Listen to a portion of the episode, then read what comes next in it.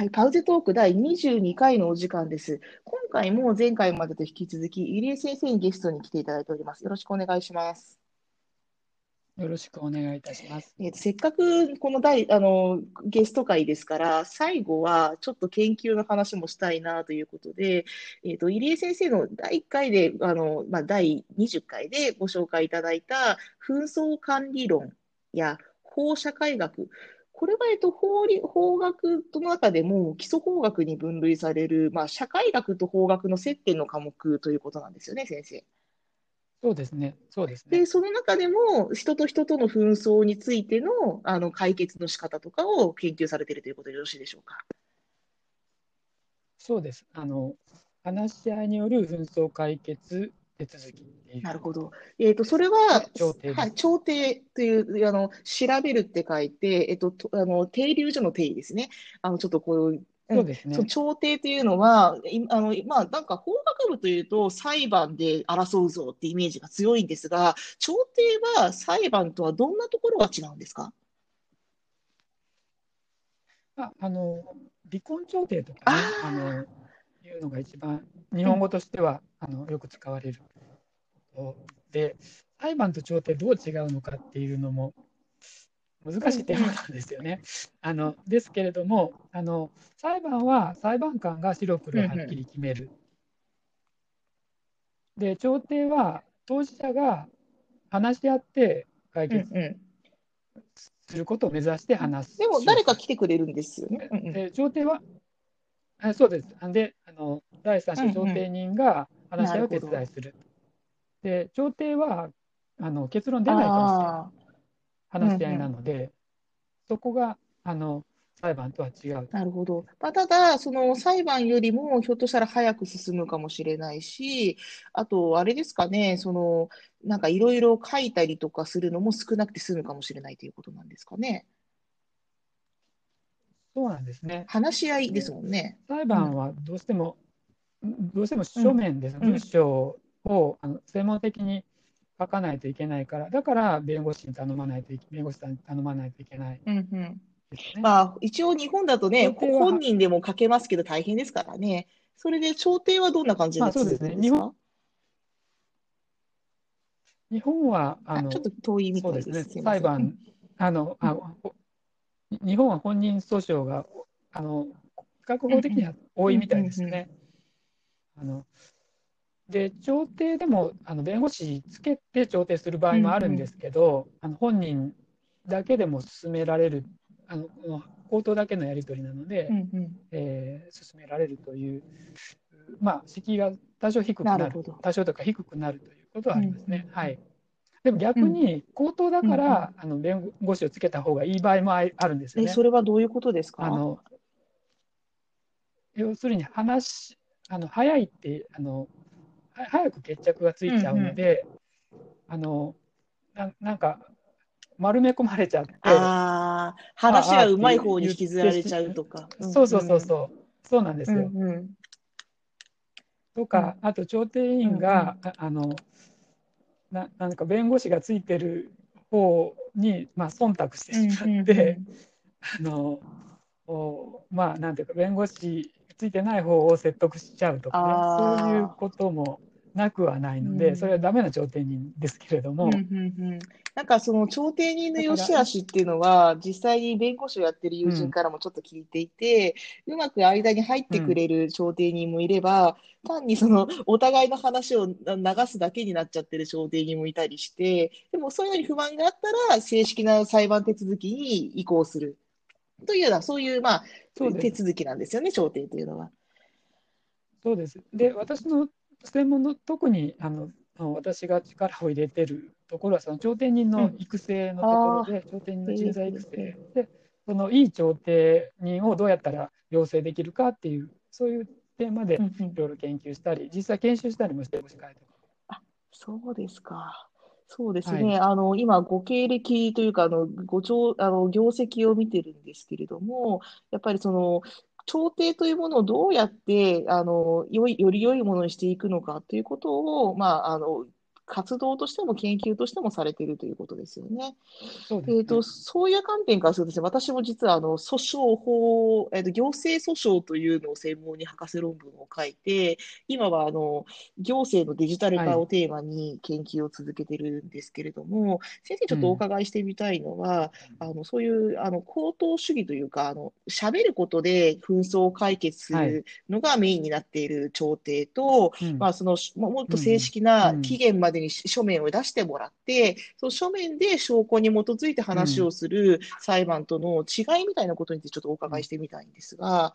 えっと、これについて何かご意見というか、あのメリット、デメリットみたいな話はありますでしょうか。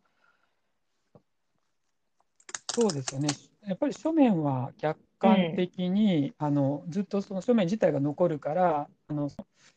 あの現に争っている人自身も見ますけれども、うんうんその世間からとか社会からとか、あるいはもっと言えば、あの歴史、うんうん将来の人、未来の人からも見られるっていう。そうですね。ね文書化するというのは、記録に残すというのはそういう効果がありますね。そうすると、じゃあ、口頭は、口頭はやっぱり、あのニュアンスであるとか、感情であるとか、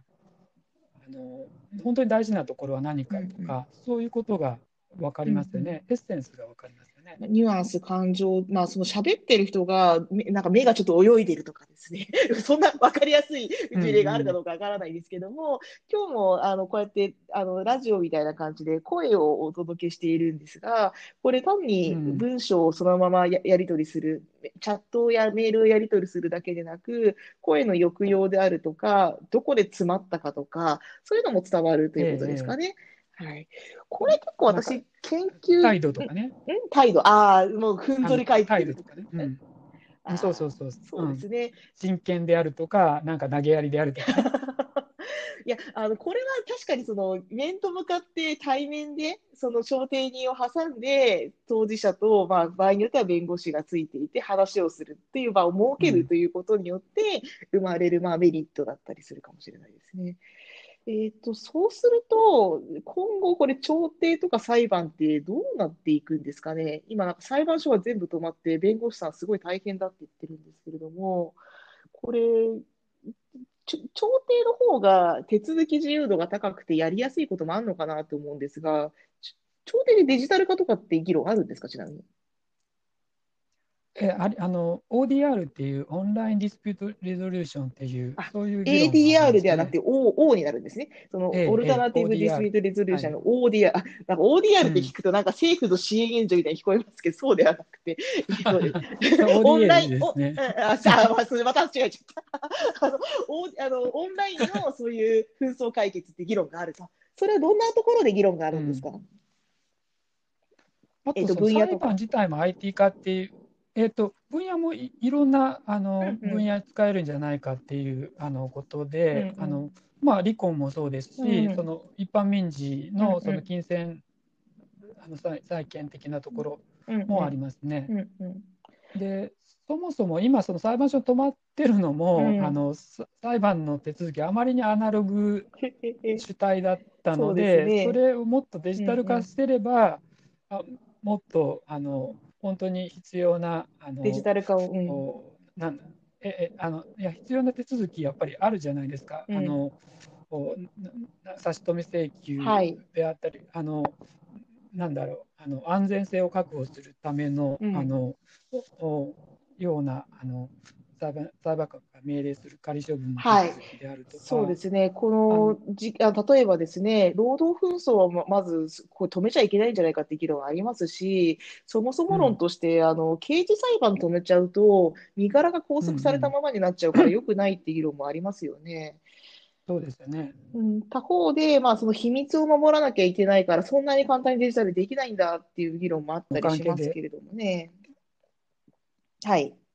コロナの関係で DV が増えてるああ、ドメスティックバイオレンスですね。家庭内暴力。ええそうですよね。無理やり狭い家にみんな押し込められていて、ましてやチャンネル権争いのように、この、あの、オンラインのね、あの、回線があ争われたりとかですね、ちょっと想像するだけでも、夫婦間の揉め事、家庭内の揉め事が増えそうですよね。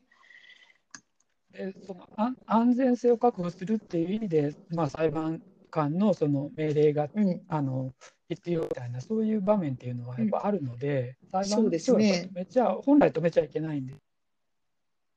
うん。だだから、あまあ、メリハリを止めちゃいつけることは大事だと思うんですけど、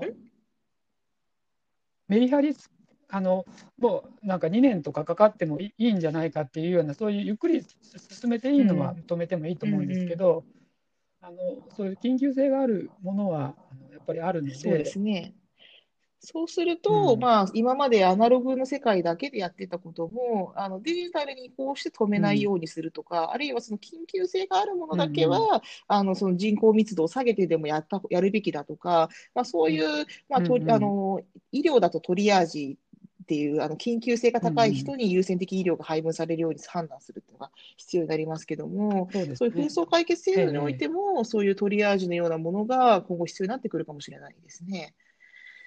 そうですね。実は ADR 自体がそのトリアージ的な発想でもともと1970年代ぐらいうんうにあの交通事故の数がめちゃくちゃ増えたときに、はいアメリカの裁判所がパンクしそうだっていうので、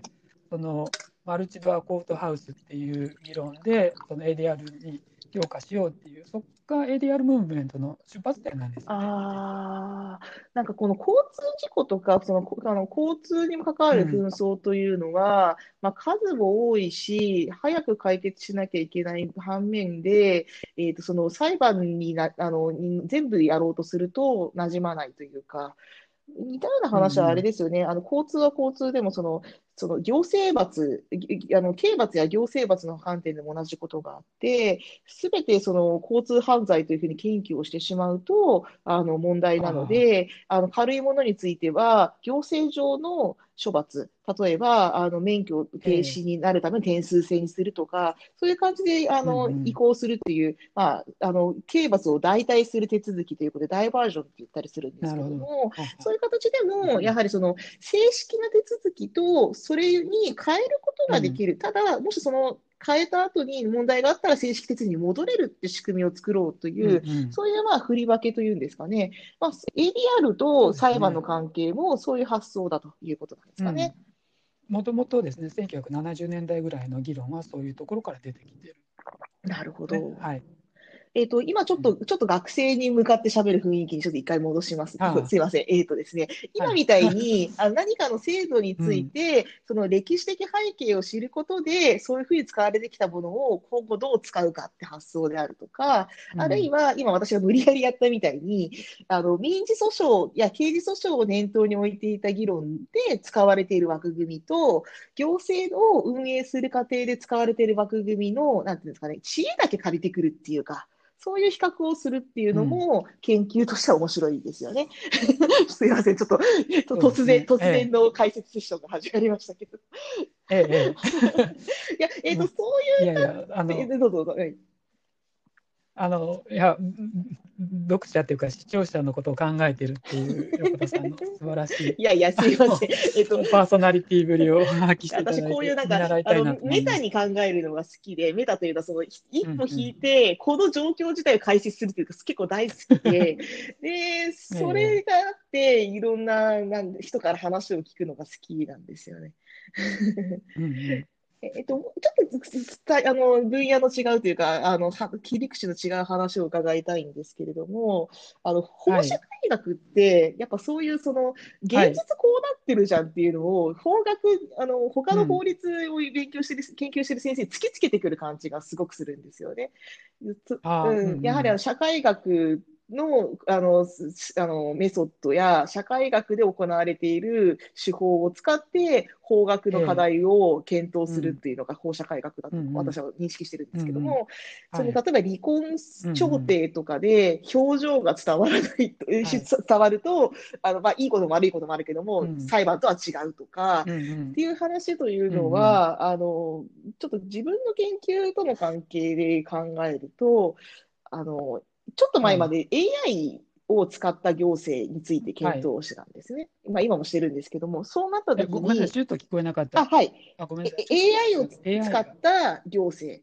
行,、はい行政が AI を規制するんじゃなくて、例えあばはい先ほど交通反則金とかのだって、今はあれですよね、スピード違反とか、機械で実は見てますよね。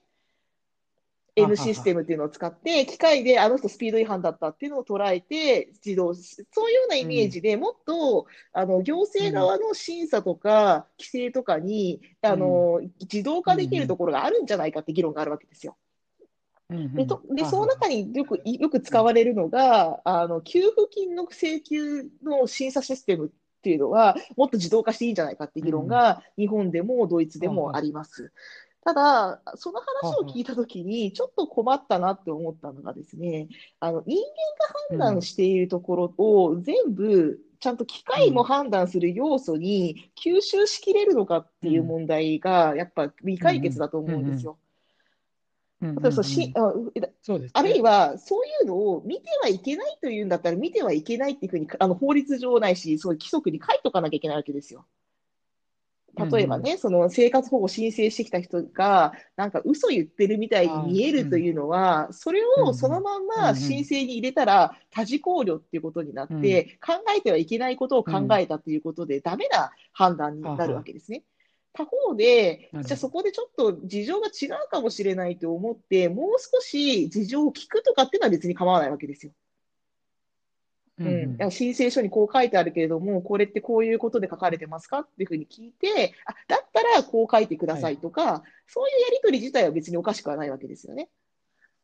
でもそれが、うん、例えばその全部あの自分でフォームに入力してくださいっていうふうにすると、今まで拾えてた情報が拾えなくなっちゃうんじゃないかとか、あるいは、フォームに入力すること自体にすごく困難を抱えている人の切り落としになっちゃうんじゃないかとか、うんそういうところは、ひょっとしたら今までの行政過程で、あの、現実との乖離が激しかったところなのかなっていうのは思ってるんですよね。そうですね。うんで、その点で言うと、やっぱそのデジタルに載せきれないことっていうのは、やっぱり、あの、先生のご関心の中には結構あるのかなと思って聞いてたんですけども、どうなんでしょうか？ね、えっと、ちょっとずれるかもしれないけど、はい、あの、今おっしゃったそのデジタルの申請申請手続きがデジタル化するみたいな話であの今まではどちらかというとそのあの例えば司法書士であったり行政書士であったり、はい、社会保険労務士とかそういうあのいわゆる、まあ、隣接法律専門職とかっていう人たちってその申請手続きのあの代行であったり、うんうん、あのそこのああの素人がいきなり役所に行くと、まあ、あの心が折れるので あのややこしいあの書面をあの複雑なものを作ってあげるみたいな、うん、そういう感じにしてたわけですよね。そうですね。えっ、ー、と、はい、続けてください。うん、それ、それ、その、ある意味その事業にとっては、その、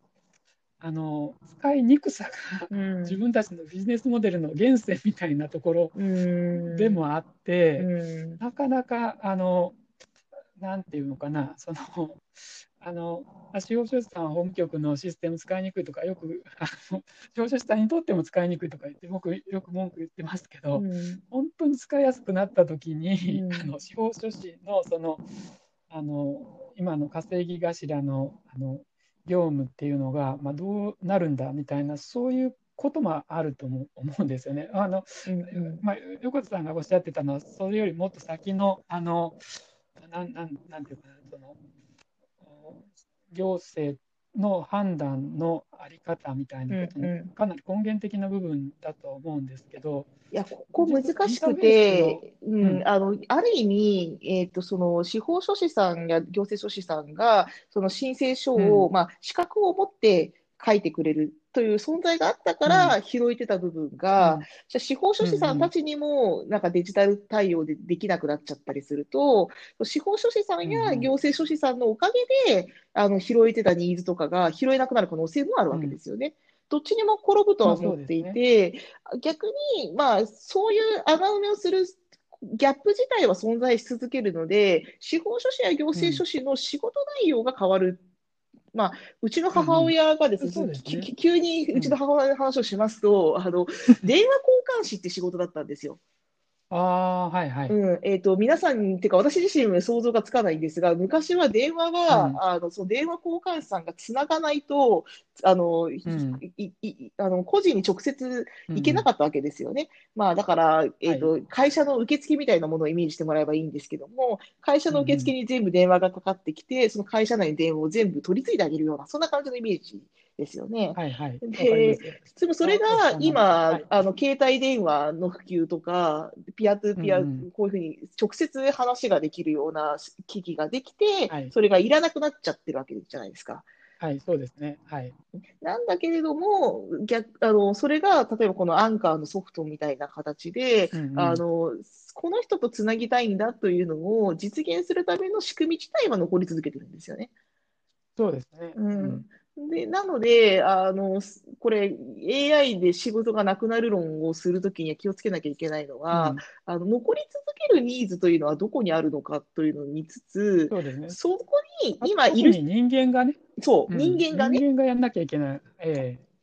あの、人えやんなきゃいけない間のインターフェースの部分ってものすごくやっぱ難しいし、あとその、うん今回皆さんオンライン対応しててもそうなんですけど、あの、スッとそれができる人だけで議論をしちゃうと、結構大事な部分を取りこぼすんですよね。そうですね。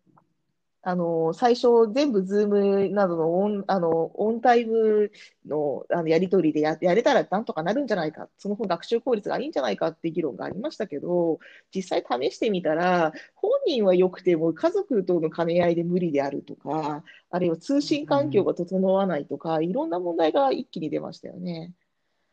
そうすると学生さんもあの、うん、意外とそのコメントをしたり積極性増す、むしろ教室よりも発言増えるっていうふうに言ってる人、先生も多いんですけれども、うん、そうは言ってもやっぱり顔出しをすること自体嫌だとか、うん、あのうん、まあ、いろんな意味でその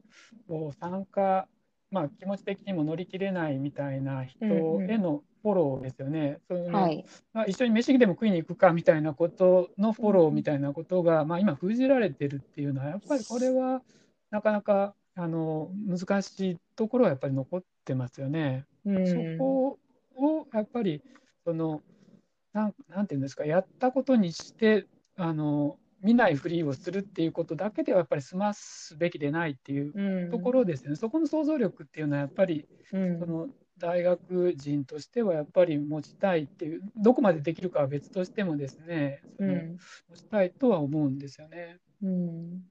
なんか、今多分新しい常識を作る途中なので、例えば今みたいな話も、まあ今想像力っておっしゃいましたけれども、今まで割とマナーとかで何とかしてたところ、であの、きうん。きあの、いきなりこういう話は聞かないようにするとか、聞く場合を注意をするとかっていう、まあいろんなセハラスメントに対するマナーとかあったじゃないですか。うんうん。そういうのにもついても、こういう困難があるかもしれないから、あの聞くときは慎重にするとかっていう形で、うん。新しいマナーとか想像力をうん。作ってる段階なのかなっていう気はしますね。そうなんですよね。多分あの普通の高校までのそのリアルな教室ではあのあんまりネガティブなあのメッセージは出さないっていう表現しないっていうことがむしろマナーだったかもしれないんだけれども、うんむしろ分からないんだったら分からないっていうことを伝えるとか今実はなんかトラブルがあって困ってますだったらそのうん困ってますっていうことをそのうん発信者側に伝えることがむしろ新しいマナーだとかですねうんそういうことは今生まれてるような気はするんですよね。はい。あの、さ、これ前回のそのコロナ後のアクティブラーニング、あ、全然、全然前回の、あの、でも言ったんですけれども、あの、察する能力を、あの、ちょっとうん方向を変えなきゃいけないところがあって、今これを私が言わないと、結局ここの通信トラブルが自分だけの事柄なのか、それとも聴衆全部の事柄なのか分かんないっていう、うんうん。あの、そういうことが多分ウェブ環境で起きやすいので、あの、なん、なんとかして伝える、その伝え方が、あの、みんなのためになるように伝えるっていう考え方も、ひょっとしたら大事なお作法になってくるかもしれないですね。そうですねなんかあの、うん。フェイスブックで見た知り合いが書いてるの見たんですけど小学生ぐらいの人もオンライン、子供もオンラインでのなんかを教わっててそれあらかじめ紙に大きくはいとか、分かりますとか、分かりませんとか、あのその紙、なんか典型的なあのメッセージをあのすぐパッと紙で見せられるようにしておいて、そのあの選んで出すっていうのは多分発話するよりも、あの楽なのでそういう、まあ、ツールみたいなものも、あのその IT 的なツールというよりはその使いこなしのための、まあ、ノウハウとしてのツールみたいなものも、まあまあ、だんだんなんか成熟していくんだろうと思うんですよね。なんか今それ聞いてて思ったんですけど、うんうん、なんか LINE におけるスタンプみたいな感じですね。えー、そうですね、そうですね。うん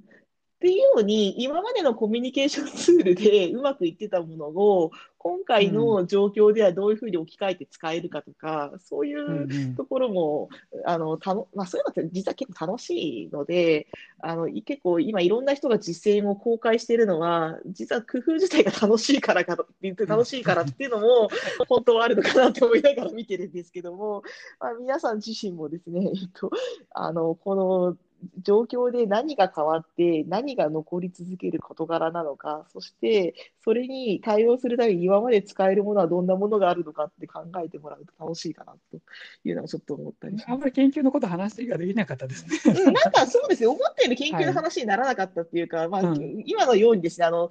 考えてる途中の話をするというのも、まあ、前は結構学会の後の懇親会で飲みながらとかやってたんですよね。うんうんうん、でもあの、これからはこうやって時々はあの趣味のポッドキャストに来てもらって、みんなに聞かせはするんだけども、うん、台本がないっていうような話し方でも、ひょっとしたらいいのかもしれないです。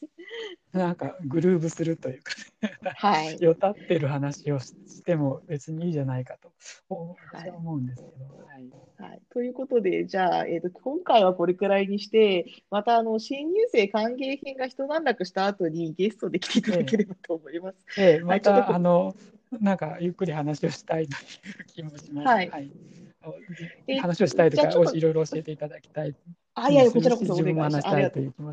はい。はい。ありがとうございます。じゃあ、今回の無理やりまとめをしてみたいと思います。今回はですね、せっかく法学の先生が2人揃ったので、あの自分の研究の話に引き継ぎながら雑談をするという回でございました。えっ、ー、と、今まで授業の後とかに、こういうなんか質問に行って、先生とこういう話をしたりとか、あるいは先生同士も教授会の前後とかにこういう話をしたりとかしてたんですね。そういう機会がなかなかなくなっちゃってますけども、まあ、こうやって別のツールを使って同じことができるっていうのはいろいろとあると思いますので、ぜひ皆さんも試してください。また、あの、ハッシュタグパウゼトークで感想もお待ちしておりますので、私も喋りたいとかですね、あるいはこういう機会もっと増やしてほしいとか、ありましたら、ぜひ、あの、ツイッター、あるいはフェイスブックなど、いろいろなチャンネルで、あの、コメントしていただければと思います。